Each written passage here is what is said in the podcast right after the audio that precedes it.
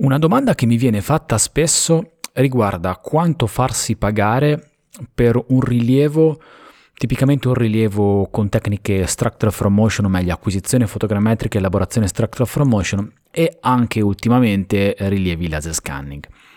Questa è una domanda che, ha, uh, che, che dice molto, solo per il fatto che viene posta, dice molto ed è legata al fatto che il mercato della, possiamo chiamarla reality capture, è un mercato abbastanza nuovo, potremmo dire che è un mercato che si sta formando in questo momento e quindi non è consolidato il, uh, un prezzo per un'attività di rilievo fotogrammetrico con drone, non è consolidato il prezzo per un'attività di rilievo laser scanning, indoor, outdoor. Ci sono tante cose che non sono, non sono normate, o meglio non sono scritte nero su bianco. In tanti, in tanti parti, eh, o meglio per tante attività che riguardano prestazioni tecniche e anche per lo stesso rilievo topografico tradizionale, mi viene in mente il rilievo con stazione totale, battere punti, quindi la celerimensura, ci sono dei preziari, eh, tanti collegi di geometri, tanti ordini professionali hanno emesso delle, delle note nel tempo che danno un riferimento a chi vuole emettere un costo per un servizio di questo tipo, ma soprattutto anche a chi vuole affidare un servizio di questo tipo e avere un'idea di quanto può essere il costo che deve sostenere per un tipo di attività tecnica di questo tipo. Per quanto riguarda questi rilievi eh, non c'è molto, anzi mi viene a dire che non c'è praticamente niente. In realtà non è vero che non c'è niente, ci sono qual- qualcosa sta timidamente venendo fuori. Sicuramente le camere di commercio non hanno inserito nei loro prezzari queste attività, anche perché oggettivamente sono attività molto difficili da quantificare, perché sono rilievi, sono attività che hanno una grandissima variabilità da un punto di vista di quello che si fa in campo, da un punto di vista della restituzione che deve essere fornita, del, degli strumenti soprattutto che si utilizzano, ed è anche delle competenze delle persone che lavorano a un rilievo di questo tipo. Um, quando si, si deve provare a, a emettere un costo, a mettere un preventivo, a mettere una quotazione per, per un rilievo, adesso parlo in maniera indistinta di reality capture, quindi rilievo tridimensionale, eh, magari poi ti farò un caso specifico su un rilievo fotogrammetrico che è un po' la casistica dove ho un po' più il polso della situazione perché la faccio da un po' più di tempo rispetto a rilievi laser scanning. Sicuramente eh, in quel costo devi far rientrare la parte legata alle attrezzature che utilizzi e ai costi sostenuti affinché tu possa esistere come, come libero professionista, come impresa, come realtà che offre quei servizi. Quindi ci sono i costi degli strumenti, ma ci sono i costi, eh, i costi ad esempio eh, di, altre, di altre spese che, che che devi necessariamente sostenere, gli affitti, uh, le utenze, um, automobili, vetture, insomma tutta una serie di spese che esistono per il fatto che tu esisti come professionista. Ma lascio stare questa parte che comunque merita attenzione, merita una, un'analisi affinché possa tirarti fuori un numero per quel tipo di rilievo, perché mi interessa parlare di un'altra cosa in questa, in questa chiacchierata, in questa puntata uh, del podcast. Mi interessa parlare Della, del tempo. Um,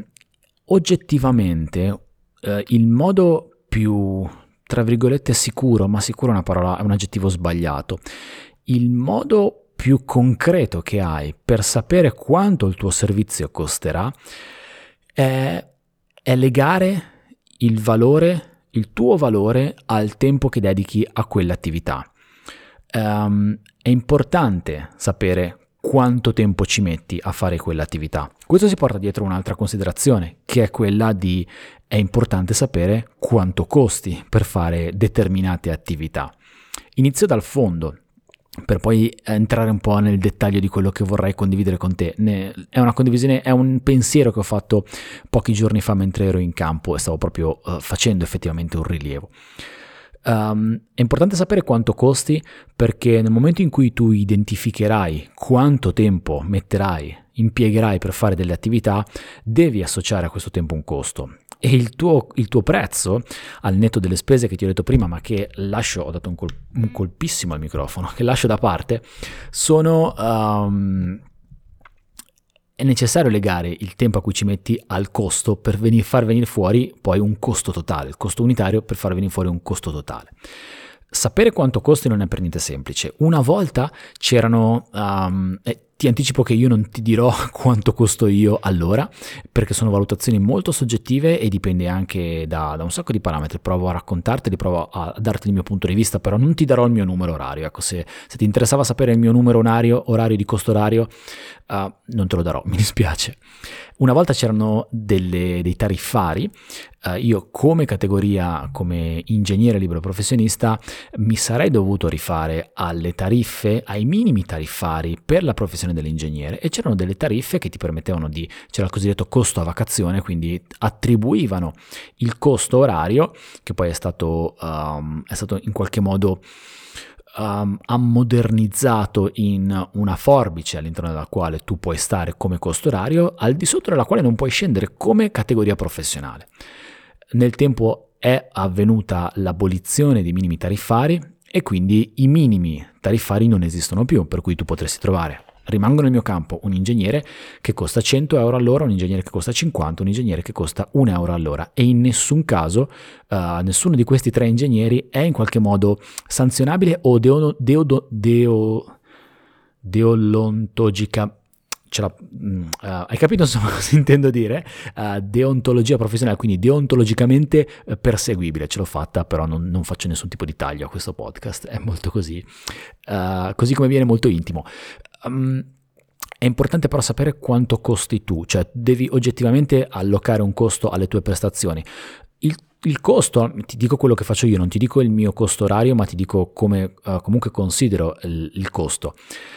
Uh, il costo può essere diverso, anzi nel mio caso è diverso dal tipo di attività che, che svolgo in campo. Um,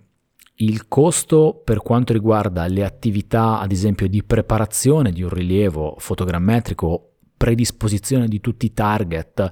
anche soltanto lo spostamento, l'avvicinamento e l'allontanamento al luogo delle operazioni è sicuramente diverso, tipicamente inferiore al costo che io impiego, che alloco quando ad esempio utilizzo uno scanner, utilizzo una stazione totale, utilizzo un ricevitore satellitare o addirittura quando...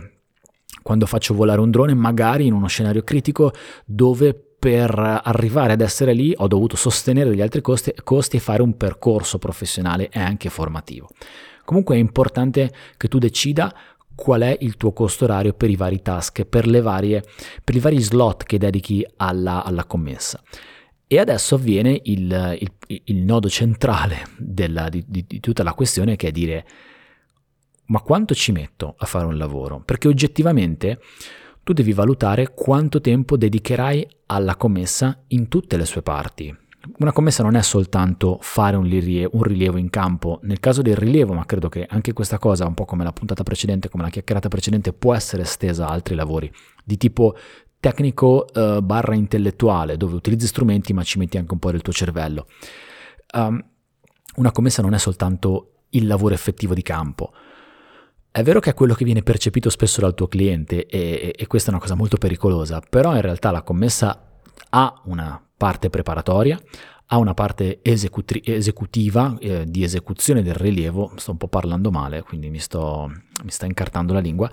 e non mi vengono i termini oggi, e ha una parte di, di elaborazione dei dati, perché tanti dati devono essere elaborati, quindi c'è un post rientro dal, dal rilievo. Dovresti riuscire a tenere traccia di tutto quello che fai durante, uh, du- durante le operazioni, il lavoro e il tempo che dedichi a quella commessa. Tenere traccia di tutto questo è molto difficile, estremamente difficile, uh, anche perché spesso vieni, ti, soprattutto all'inizio, ti vengono richieste delle attività per le quali non hai un, passami un termine moderno, non hai un database di lavori pregressi a cui ti puoi rifare per dire più o meno so che questa estensione la riesco a, la riesco a coprire con una giornata di campo, due giornate di campo, e questa attività in post elaborazione la riesco a coprire con ventiquattro ore di lavoro. All'inizio è, è molto difficile, e ti dico già che all'inizio, se sei all'inizio, se tu che ascolti sei all'inizio, è molto probabile che tu sbaglierai nell'allocare il tempo, nel definire quanto tempo ci metterai per fare quell'attività. Però è importante essere molto consapevoli e provare a metterci il più possibile la testa per avere una quantificazione la più corretta possibile, la più realistica possibile delle, delle attività che ti vengono richieste. Tipicamente una cosa che succede, a me è successo all'inizio, è sottostimare il tempo. ehm, è molto comune pensare, ma sì, questa attività, la programmazione delle missioni di volo, ad esempio per un drone che deve sorvolare un'area e fare un'acquisizione fotogrammetrica, per programmare queste missioni di volo ci metto due ore. Poi magari scopri che eh, in realtà ci metti il doppio del tempo perché devi recuperare ad esempio dei modelli digitali di elevazione, fare delle valutazioni sull'elevazione e sull'altitudine di volo del drone, quindi magari ci metti il doppio del tempo rispetto a quello che avevi preventivato e quindi lì hai già duplicato la risorsa tempo che hai allocato a quell'attività. Recentemente, proprio mentre, ehm, mentre mi è venuta l'idea di, di fare questa, questa puntata del podcast su questo tema, ero proprio in campo e avevo completamente sbagliato la pianificazione delle attività di un rilievo integrato. Era un rilievo aerofotogrammetrico, o meglio un'acquisizione aerea con foto da drone e un'integrazione uh, con rilievo laser scanning. Si trattava di una parete, uh, di una parete rocciosa non estremamente pendente, comunque era un, una parete di un paio di centinaia di metri e um, av- ho completamente sbagliato i tempi e quindi io ero sicuro che avrei, che avrei chiuso tutta l'attività di campo in, in una giornata, quindi avrei iniziato a, um, con l'attività di predisposizione del, del rilievo, quindi messa a terra dei marker, uh, rilievo con strumentazione satellitare dei marker, uh, sorvoli e, um, e poi ci sarebbe stata la parte di laser scanning e tutti a casa. In realtà ho dovuto uh, sospendere l'attività mh, con il laser scanning in corso. Sono, rien- sono tornato, la, la cosa positiva di tutto quanto è che questo lavoro è un lavoro molto vicino a casa, per cui mh, avevo messo in conto che non sarebbe stato un grosso problema ritornare una mezza giornata, sono tornato una mezza giornata uh, successivamente per chiudere la parte di laser scanning. Però io lì ho fatto un, un sacco di errori, ho fatto errori di valutazione le, riguardo alla, banalmente, alla... alle ore diurne che ci sono nel mese di dicembre. Io sto registrando i primi di dicembre e le ore diurne, le ore di luce sono poche, al fatto che l'esposizione al sole è un'esposizione settentrionale, quindi se le ore diurne sono poche, un'esposizione settentrionale e con un versante uh, abbastanza alto ti riduce ancora di più le ore di, le ore di luce, non, non, non ti fa passare da quattro a una, ma comunque qualche mezz'ora te la lima. Uh, non ho considerato il meteo, è inizi- ha iniziato a piovere e comunque la copertura nuvolosa riduce ancora di più le ore diurne. Um, era la prima volta che andavo in campo con uno strumento, con uh, un drone che montava un sensore G N S S, un ricevitore G N S S ad alta precisione, quindi aveva bisogno, per il post processing delle, dei dati grezzi, quindi aveva bisogno di posizionare una base e un paio di spostamenti extra. Ed ecco che anche la parte legata alle missioni di volo si è allungata, si è allungata di un buon trenta per cento. Tutte queste cose poi mi hanno fatto arrivare con, con l'acqua alla gola e ho dovuto poi eh, rientrare e ritornare il giorno dopo. Credo che um, avere molta consapevolezza di quello che fai in campo, uh, di quello che, del tempo che passa e di quello che fai in campo aiuta tantissimo. Ora so che ho fatto tesoro di questa esperienza e mi porto a casa un'altra riga del database. Gli amici che si occupano di G I S potrebbero apprezzare questa, questa citazione, un'altra riga del database in cui ho aggiunto un po' di esperienza. E, e per quanto riguarda la parte di attività extracampo, ci sono degli strumenti che ti possono aiutare a capire quanto tempo dedichi a, a ciascun task di ciascuna commessa. Sono strumenti, ti dico la verità, io li, almeno li considero strumenti un po' noiosi, mm, e ti dico un'altra verità, non li uso in maniera così assidua come dovrei,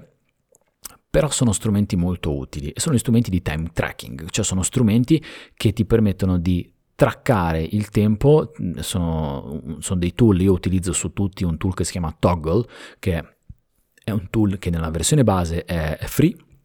e ha tutto quello che serve per poter fare le varie attività di questo tipo,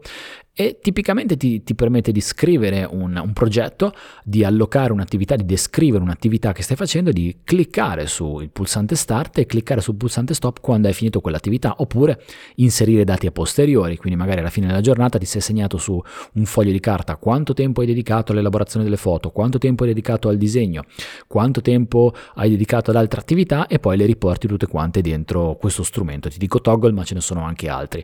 Alla fine della commessa, se hai fatto i compiti fatti bene, e ti assicuro che non è semplice mantenere questo rigore per fare eh, per fare una traccia, per avere traccia di tutto quello che fai, dovresti riuscire ad avere un monte ore dedicate a quella commessa divise per attività. Ecco, se questo lo fai per tutte le commesse che, per tutte le commesse che hai, per tutti i problemi che devi affrontare, ma anche magari per qualche test che ti trovi a, a, a voler fare e che però ti dà una misura del tempo che dedichi alle varie attività,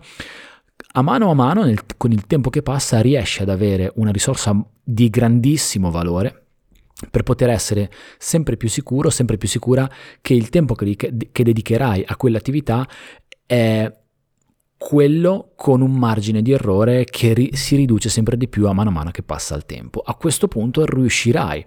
ad allocare uh, una risorsa a tempo accoppiandola con l'informazione costo per dare un, un costo totale che ha lo scopo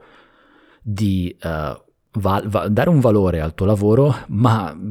te lo dico proprio da, da professionista,